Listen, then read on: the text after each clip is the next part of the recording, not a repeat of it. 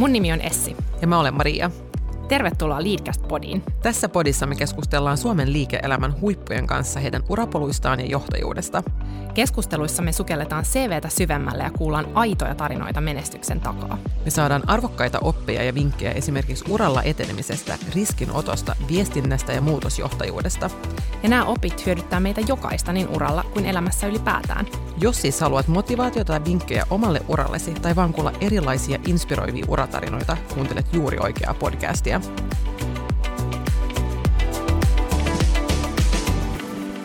Hei kuulijat, tervetuloa mukaan taas Leadcastin seuraan. Me ollaan palattu tauolta ja aloitetaan meidän syksyn ensimmäinen jakso. Ja meillä on tänään tosi kiinnostava teema. Puhutaan hybridijohtamisesta ja etätyöstä, mikä on semmoinen aihe, mikä on herättänyt paljonkin keskustelua viime aikoina yrityksissä ja työpaikoilla. Tervetuloa mukaan. Tämä jakso on tehty yhteistyössä eWorkin kanssa ja meillä on ilo saada vieraaksemme Reetta Rautu, eWorkin Suomen liiketoiminnan vetäjä. eWork on vuonna 2000 perustettu yhtiö, joka toimii Suomen lisäksi Ruotsissa, Tanskassa, Norjassa ja Puolassa. Yhtiö on listattu Tukholman pörssissä ja tarjoaa ratkaisut asiakkaiden ulkoisen työvoiman tarpeisiin. Reetta on koulutukseltaan kauppatieteiden maisteri, joka on toiminut eWorkilla viimeiset kahdeksan vuotta ja saanut kiitosta erityisesti johtamisen taidoistaan – Tänään me tullaan keskustelemaan etätyöstä ja hybridijohtamisesta, mitä se tarkoittaa ja mitkä on parhaita käytäntöjä. Rietan perheeseen kuuluu puoliso ja kaksivuotias poika ja vapaa-ajaltaan hänet voi löytää potkunyrkkeilemästä. Tervetuloa mukaan Reetta. Kiitos. Aloitetaan tällä meidän lämmittelykierroksella. Oletko valmis? Joo, olen. Mikä oli sun lapsuuden haaveammatti? No varmaankin. Niitä on ollut useita, mutta se mikä parhaiten tulee mieleen, niin on ruokakaupan myyjä. Entä mikä sai sut viimeksi nauramaan? No kyllä se on toi mun lapseni, joka päivittäin naurattaa erilaisilla kommelluksilla. Mikä on sun supervoima? Ehdottomasti nukkuminen. Pystyn tekemään sitä oikeastaan melkein missä ja milloin vaan.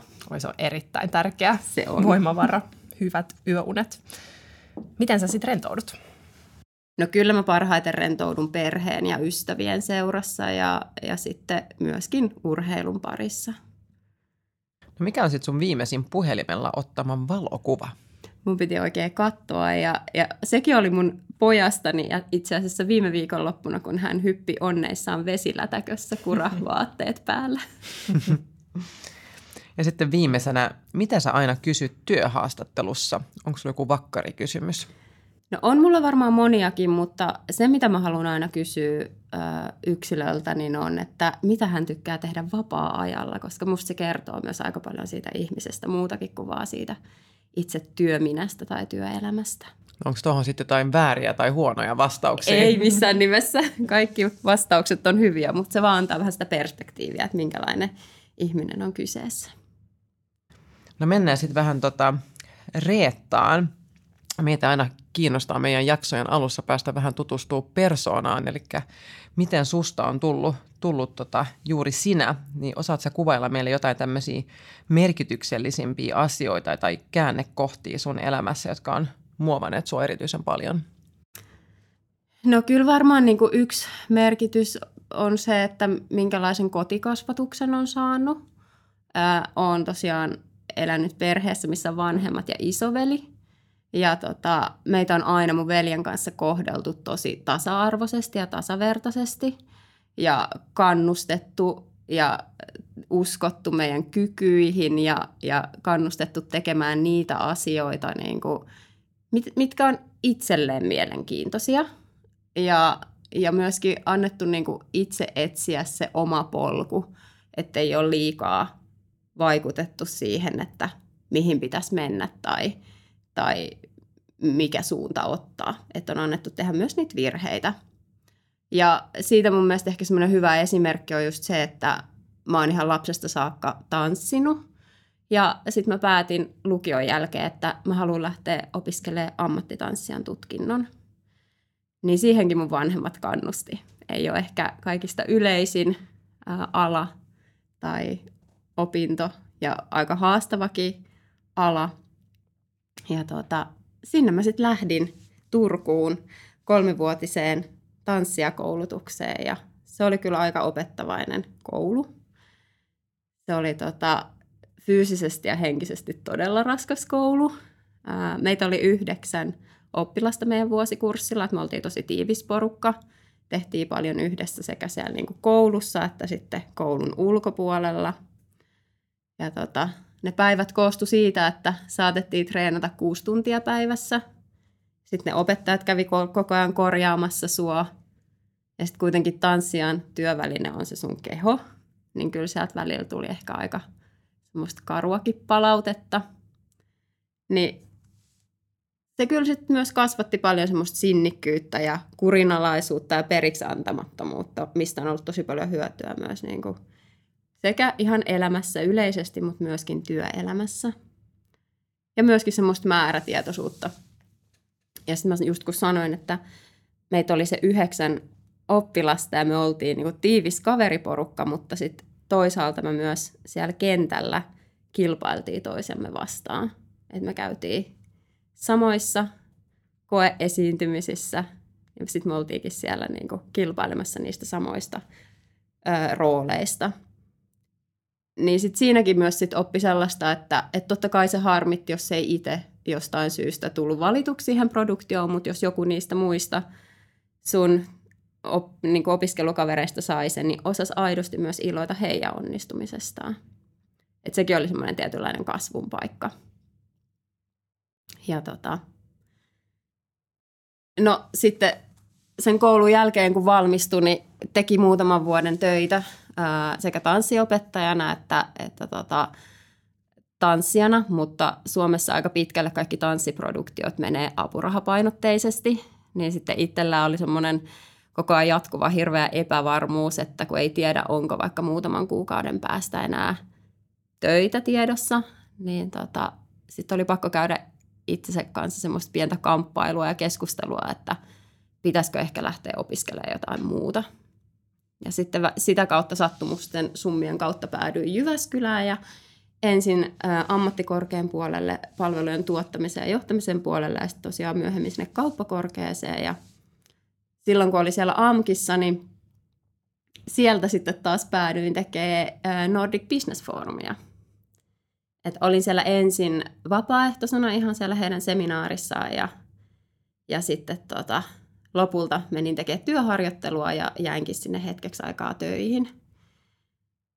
Ja kyllä se on ollut niin kuin yksi aika merkittävä semmoinen kasvattava kokemus, varsinkin tälle jälkeenpäin, kun miettii, että me oltiin – vähän reilu kaksikymppisiä ja me pyöritettiin tuommoista aika isoakin bisnestapahtumaa, missä on useampi tuhat osallistujaa ja ihan huippupuhujia. Niin tota, kyllä siinä on ollut semmoinen uskallus vaan tarttua hetkeen. Onpa kiinnostava toi Joo, ammattitanssiasta. Todellakin. Tähän nykypestiin. Siis tosi kiinnostava. Kyllä. Joo. Joo, ja sitä aika vähän tota, kuitenkaan ehkä tuo esille missään niin kuin keskusteluissa nykypäivänä, että kyllä ystävät ja perhe tietää. Kerro sun roolista eWorkilla. Ää, no mä toimin tosiaan Suomen liiketoimintajohtajana, eli mun vastuulla on sekä operatiivinen että strateginen työ. Ja käyn paljon keskusteluja tänne meidän konserniin päin ja toimin myös semmoisena äänenä – Suomen äänenä sinne päin, että, että osaan kertoa, että mitä täällä tapahtuu ja yhtä lailla myöskin sitten vaatia sieltä päin tukea niin meidän toimintaan tänne Suomeen. Varmaan aika monipuolinen rooli, voisi kuvitella. No on joo, kyllä tosi monipuolinen. Ei ole kyllä samanlaisia päiviä ollut kahdeksan vuoden aikana yhtäkään. No mennään sitten vähän tämän päivän teemaan ja, ja me tullaan keskustelemaan etätyöstä ja, ja hybridityöstä ja sen johtamisesta. Ja, ja tämä on aihe, mikä on herättänyt paljonkin ää, keskustelua viime aikoina, koska monella työpaikalla on vähän etsitty koronan jälkeen sitä sopivaa rytmiä etä- ja lähityöskentelylle. Ja sitten taas monet suuret amerikkalaiset yritykset on, on poistaneet laajoja etätyömahdollisuuksia työntekijöiltä muun muassa luovuuden nimissä. Ja, ja yksi tämmöinen niin kuuluisimpia on tämä Goldman Sachsin toimitusjohtaja David Solomon, joka, joka ihan vihaa tätä etätyötä. ja, ja haluaa lisää tätä RTO, eli Return to, to Office tota, äh, kehitystä. Niin miten te olette e-workilla tota, äh, lähestyneet tätä etätyöpolitiikkaa ja ehkä just huomioiden se, että teillä on niin kuin Suomen toimintojen lisäksi myös Ruotsissa, Tanskassa, Norjassa ja Puolassa työntekijöitä? Joo, tota, no meidän etätyöpolitiikka lähtee siitä, että, että yksilöt ja tiimit saa itse valita sen, että miten he haluaa työskennellä ja mikä palvelee sitä työtä parhaiten. Eli me ei olla haluttu lähteä määrittelemään, että, että ihmisten pitäisi istua vaikka kolme päivää viikossa toimistolla, vaan kyse on enemmän siitä, että milloin tiimillä on tarve kokoontua kasvatusten keskustelemaan, jos puhutaan paikallisista tiimeistä.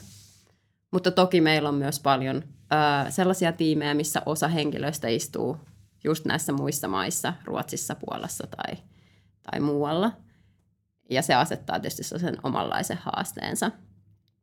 Mutta tota, keskimäärin varmaan Suomessa niin meillä ihmiset istuu noin kaksi päivää viikossa, tykkää käydä toimistolla, mutta sekin vaihtelee. Toiset käy kerran viikossa, toiset istuu viitenä päivänä viikossa. Eli me ollaan haluttu siihen, siitä yksilön ja sen tiimin tarpeesta nimenomaan lähteä liikenteeseen, että mikä palvelee parhaiten. Minkälaisia haasteita tuosta sitten tulee sen takia, että eri tiimeillä on sitten erilaiset käytännöt?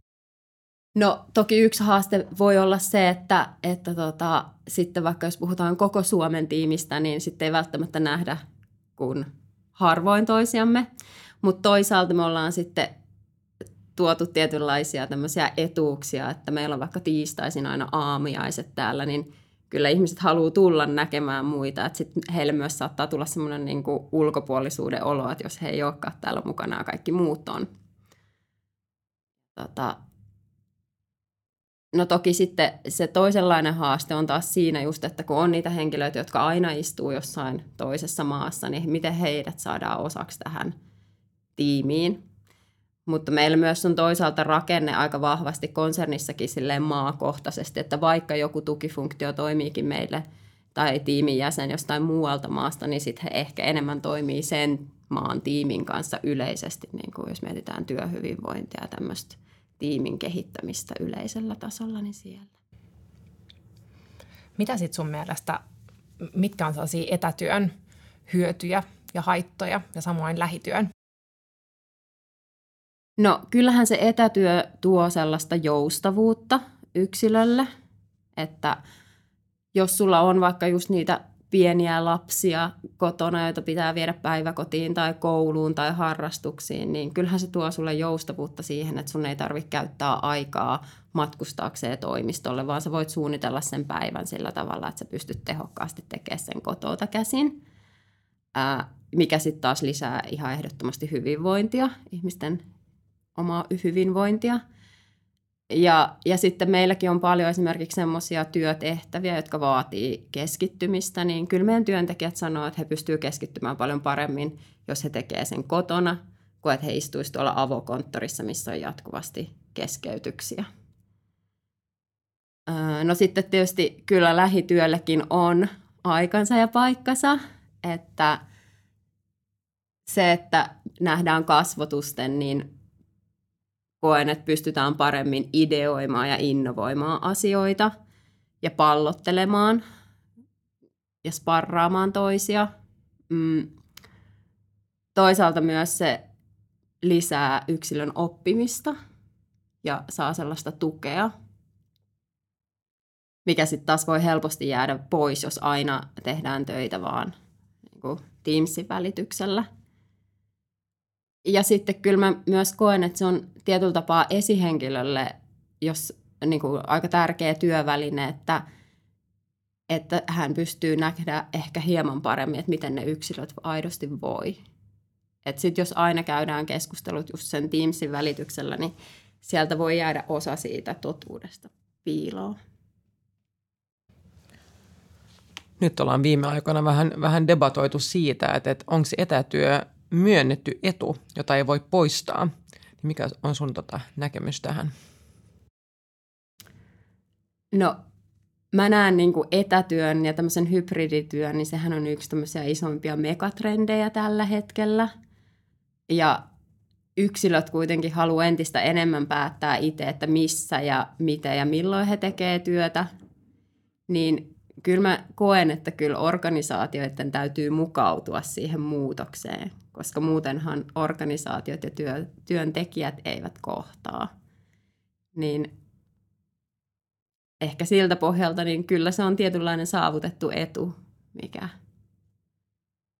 ja enemmänkin se on ehkä sitten niin kuin organisaatioiden pitää miettiä niitä omia rakenteita, että, että mitä heillä halutaan toimia. Et ei voi enää mun mielestä puhua samalla tavalla etätyöstä kuin vaikka ennen korona-aikaa.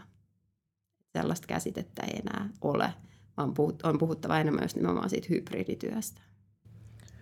Miten sä koet esimerkiksi tota, just hybridikokousten vetäminen? Mä, mä itse olen kokenut sen ehkä erityisen välillä haasteellisena, että jos osa porukasta on huoneessa ja on sitä vähän rupattelua ja nimenomaan sitä, sitä ehkä niin kuin aidompaa kohtaamista mm. kuin vaan linjojen tai ruudun välityksellä, niin miten semmoista kokousta pystyy johtaa silleen tehokkaasti ja että kaikki olisi oikeasti siinä inklusiivisella tavalla niin kuin mukaan otettuja ja saa äänensä kuulolle? Se on ihan totta. Se on, se on haastavaa, että jos osa porukasta on muualla ja, ja tota, no, me ollaan esimerkiksi luotu sellaiset pelisäännöt, että, että vaikka me istuttaisiin täällä toimistolla lähes kaikki paitsi yksi tai kaksi henkilöä, niin me mennään silti Teamsiin kaikki kameroilla sisään, että vaikka sitten se ääni tulisikin vain yhdeltä koneelta, jotta sitten voitaisiin saada paremmin niitä, jotka on siellä etämoodissa tai jossain muualla tekemässä töitä, niin tota, osaksi sitä tiimiä. Mutta kyllä siinä on haasteita, että, että hekin sitten tulee kuulluksi. Mutta toisaalta, jos me käydään sitä keskustelua sitten nimenomaan sen Teamsin tai muun etätyövälineen avulla, että, että sieltä, sitä kautta pyydetään puheenvuoroja ja näin, niin on se sitten ehkä vähän helpompaa mä oon samaa mieltä, että kyllä siinä on haasteensa ja, on. ja myös niin kuin sellaisissa kokouksissa, jotka on pelkästään Teamsillä, koska jota, siinäkään ei tule sellaista jotenkin sellaista välitöntä vuorovaikutusta ja siitä kommunikaatiosta niin paljon jää näkemättä ja sitten ehkä kuitenkin myös sanomatta. Joo ja kyllä niin kuin aina me pyritään aloittaa kaikki palaverit sillä tavalla, että me ei mennä suoraan asiaan, vaan yritetään jutustella jotain mukavia siihen alkuun, että kysytään kuulumisia tai että miten päivä on mennyt tai näin, että, saataisiin edes vähän luotua semmoista yhtenäisyyttä, eikä sille, että tässä on agenda ja nyt hypätään tähän saman teen. Mutta on se haastavaa ja siinä on paljon opittavaa varmasti kaikilla meidän podissakin on tullut yksi semmoinen oppi, että tuota, muutamatkin henkilöt on sanonut, että, että jokaisessa kokouksessa pitää olla naurua mukana. Niin just tällaiset epäformaalit aloitukset varmasti auttaa siihen. Joo, ehdottomasti. Ja, ja sitten myös ollaan sovittu, tästä tuli mieleen, että ollaan sovittu, että jos on pienempi tiimi, niin että pidetään mikit auki. Että ei tietenkään toimi 15 hengelle, mutta jos meitä on kolme tai neljä ihmistä siellä, niin että on mikit koko ajan auki. Että sitten pystytään niin kuin eläytymään siihen, mitä toinen sanoo, eikä että se kuulosta siltä, että yksi pitää puhetta ja muut istuu siellä hiljaa. Niin se luo myös vähän semmoista inhimillisyyttä ja että olisi vähän lähempänä. Miten, tota, onko ollut sen suhteen haasteita, että, niin kuin, että kamerat päällä tai kamerat pois päällä ja, ja joku ehkä niin kuin haluaa, haluaa pitää poissa tai, tai, tai onko tässä jotain linjausta yritystasolla teillä? Joo, meillä on yritystasolla linjaus, että aina on kamerat päällä ja, ja se tuli jo silloin, kun alun perin otettiin käyttöön tota, etätyövälineet ennen edes koronaa, niin se oli linjaus, että, että lähdetään pitää kamerat päällä ja se olikin ihan mielenkiintoista, kun sitten käytiin asiakkaiden kanssa etätyöpalavereita, niin siellä vastapuoli saattoi istua kamerat kiinni, mutta me istuttiin aina – joka ikinen palaveri, niin kamerat päällä. Ja en mä tiedä, meille se on ihan luonnollista nykyään, että en, ei meillä kyllä ole ihmiset kokenut sitä ongelmaksi. Tuleeko sinulle mieleen hei, muita jotain vähän konkreettisempia vinkkejä, mitä voisi jakaa kuulijoille? Sä mainitsit nyt tuonne, että niinku mikit päällä, jos on pienempi porukka ja kamerat päällä ja, ja sitten, että jos on hybridikokous, niin että kaikki menisi Teamsin kautta ö, tota, linjoille. Mutta tuleeko muuta mieleen, mitä te olette kokeneet niinku hyvinä käytäntöinä? No kyllä sitten tietysti siellä vaikka esimerkiksi Teamsissäkin pystyy niitä reagointeja tekemään, että laittaa peukkua tai sydäntä tai tämmöistä, niin kyllä me ollaan sitäkin aika paljon tehty, että, että jos muilla on ne mikit kiinni, niin, niin tota, sitten tulee sille puhujalle semmoinen olo, että okei, että oli ehkä hyvä juttu tai kiinnostaa nämä asiat enemmän, joka on siellä vastapuolella, niin ja tommosia. Sekin on sitä viestintää. Kyllä noista podin opeista tuli mieleen, että sehän me ollaan myös tässä opittu matkan varrella, että, että me ei juurikaan tehdä enää tota, jaksoja, että me tota, keskusteltaisiin vieraan kanssa niin kuin Teamsin tai linjojen välityksellä, että me aina niin kuin halutaan tavata kasvotusta. Me pari nauhoitusta tehtiin, tehtiin etänä ja ei se kyllä ollut samanlaista se energia sitten kuitenkaan, kun, mm. kun tapaa ihmisen face to face. Joo, ja tuohon mä voin sanoa, me tehtiin muutama rekrytointi silloin korona-aikaan sillä tavalla, että me ei nähty henkilöitä kertaakaan kasvotusten, että me nähtiin Teamsin välityksellä kolme tai neljä kertaa, niin se olikin sitten aika mielenkiintoista, kun se astui tuolta ovesta sisään, kun oli ehkä erilainen odotus siitä, että, että minkä vaikka pituinen henkilö on, ja sitten olikin ihan tosi pitkiä ihmisiä vastassa, tai, tai että oli niinku se odotus siitä, että kuka siellä on vastassa, oli erilainen niin kuin ehkä tämmöisen niin kuin ulkoisen ja olemuksen perusteella, että, että vaikka saatiin, tehtiin tosi hyviä rekrytointeja ja on edelleenkin meillä henkilöt talossa, mutta että kyllä siitä jäi jotain ehkä puuttumaan sitten kuitenkin. Miten sitten sun mielestä hybridityö ja joustavuus ja luottamus on yhteydessä toisiinsa? No kyllä mun mielestä kaikki lähtee siitä luottamuksesta – Eli ilman luottamusta niin ei voi olla toimivaa hybridityötä. Eli kun on luottamus kohdallaan, niin sitten saadaan toimiva hybridityö ja, ja sitten taas se hybridityö tuo sitä joustavuutta sinne työntekoon. Jos puhutaan hetki meidän podin kantavasta teemasta, hyvästä johtajuudesta, niin, niin mitä se sun mielestä on? Mun mielestä hyvä johtajuus on muuttunut tosi paljon viimeisten vuosikymmenten aikana, jos katsoo vaikka pari 30 vuotta taaksepäin. Ja yksi syy on tietysti se, että työelämä on ollut tosi isossa murroksessa ja on edelleen. Ja on niin kuin hyvä johtaminen on sitä, että se johtaja myös itse sopeutuu siihen muuttuvaan työelämään. meillä on tällä hetkellä sekä X, Y että Z-sukupolven edustajia työelämässä. Ja heillä kaikilla on hyvin erilaiset tarpeet ja myöskin tavat työskennellä. Saati sitten, kun mennään vielä sinne itse yksilötasolle, niin sitten vielä entistä enemmän on niitä tarpeita.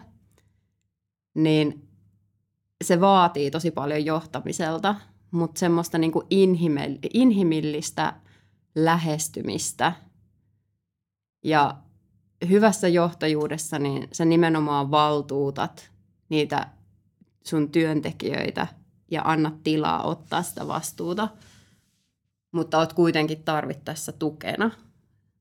Ja, ja tota, on myös tosi tärkeää, että, että luo semmoisen ilmapiirin, että on lupa tehdä virheitä ja mokata – Ja toisaalta se hyvä johtajuus on semmoista, että, että sä kuuntelet myöskin sun tiimiläisiä, että se ei ole johdettu mistään ylhäältä alaspäin, vaan, vaan välillä jopa ehkä alhaalta ylöspäinkin. Ja tota, kyllä mä näen, että johtajuus on semmoinen niin palveluammatti, minkä niin kuin tärkein tehtävä on saada ne sun omat tiimiläiset loistamaan ja tehdä se sun oma työ tarpeettomaksi. Niin silloin sä oot mun mielestä onnistunut. Kuulostaa siltä, että toi kaikki perustuu niin kuin tosi hyvään luottamukseen sitten tota, kollegojen välillä. Niin mitä sitten, jos se luottamus rakoilee? Mitä hyvä johtajuus on sitten siinä vaiheessa? No sitten se on myöskin sitä, että, että pitää, tietysti riippua, että mistä se johtuu, että luottamus rakoilee, mutta jos se johtuu siitä johtajuudesta, niin on myös tärkeää, että johtaja myöntää omat virheensä. ja on semmoinen inhimillinen ja näyttää sen oman haavoittuvaisuuden. No sitten tätä loppua kohti, niin tota, jos sä pystyt summaa meille, mikä on ollut sulle kaikkein tärkein oivallus työelämässä? Sä voit mennä takaisin jopa siihen ammattitanssijan uran alkuun, mutta joku semmoinen iso, iso oppi, minkä sä haluaisit ehkä kuulijoille nyt jakaa. Mm, no ei ole niin kuin olemassa jotain tiettyä yhtään oikeaa tämmöistä urapolkua. Sen on ehkä oivaltanut tässä, vaan että, että kaikella, mä itse koen, että kaikella työelämässä ja yleisestikin elämässä on joku tarkoitus. Että välillä se matka voi olla aika pitkä ja mennään eteenpäin ja sitten mennään taas taaksepäin ja käydään vähän kiertomutkan kautta, että päästään jonnekin päämäärään. Mutta että, että on niin kuin tärkeää olla tässä hetkessä ja, ja osata myös nauttia siitä, että mitä nyt tapahtuu. Eikä vaan koko ajan katsoa sinne tulevaisuuteen ja asettaa niitä päämääriä sinne. Entä jos sä saisit tavata parikymppisen re- tanssia Reetan, niin mitä sä sanoisit hänelle? No varmaan just sen, että ei ole kiire mihinkään, että elä siinä hetkessä, että, että ei ole kiire valmistua johonkin ammattiin tai, tai kiire saavuttaa jotain tiettyä, vaan nauttia oikeasti siitä hetkestä. Tuohon neuvoon on, on mainio lopettaa tämä, tämä keskustelu. Oikein paljon kiitoksia Reetta. Oli ilo jutella sun kanssa. Kiitos teille. Kiitos.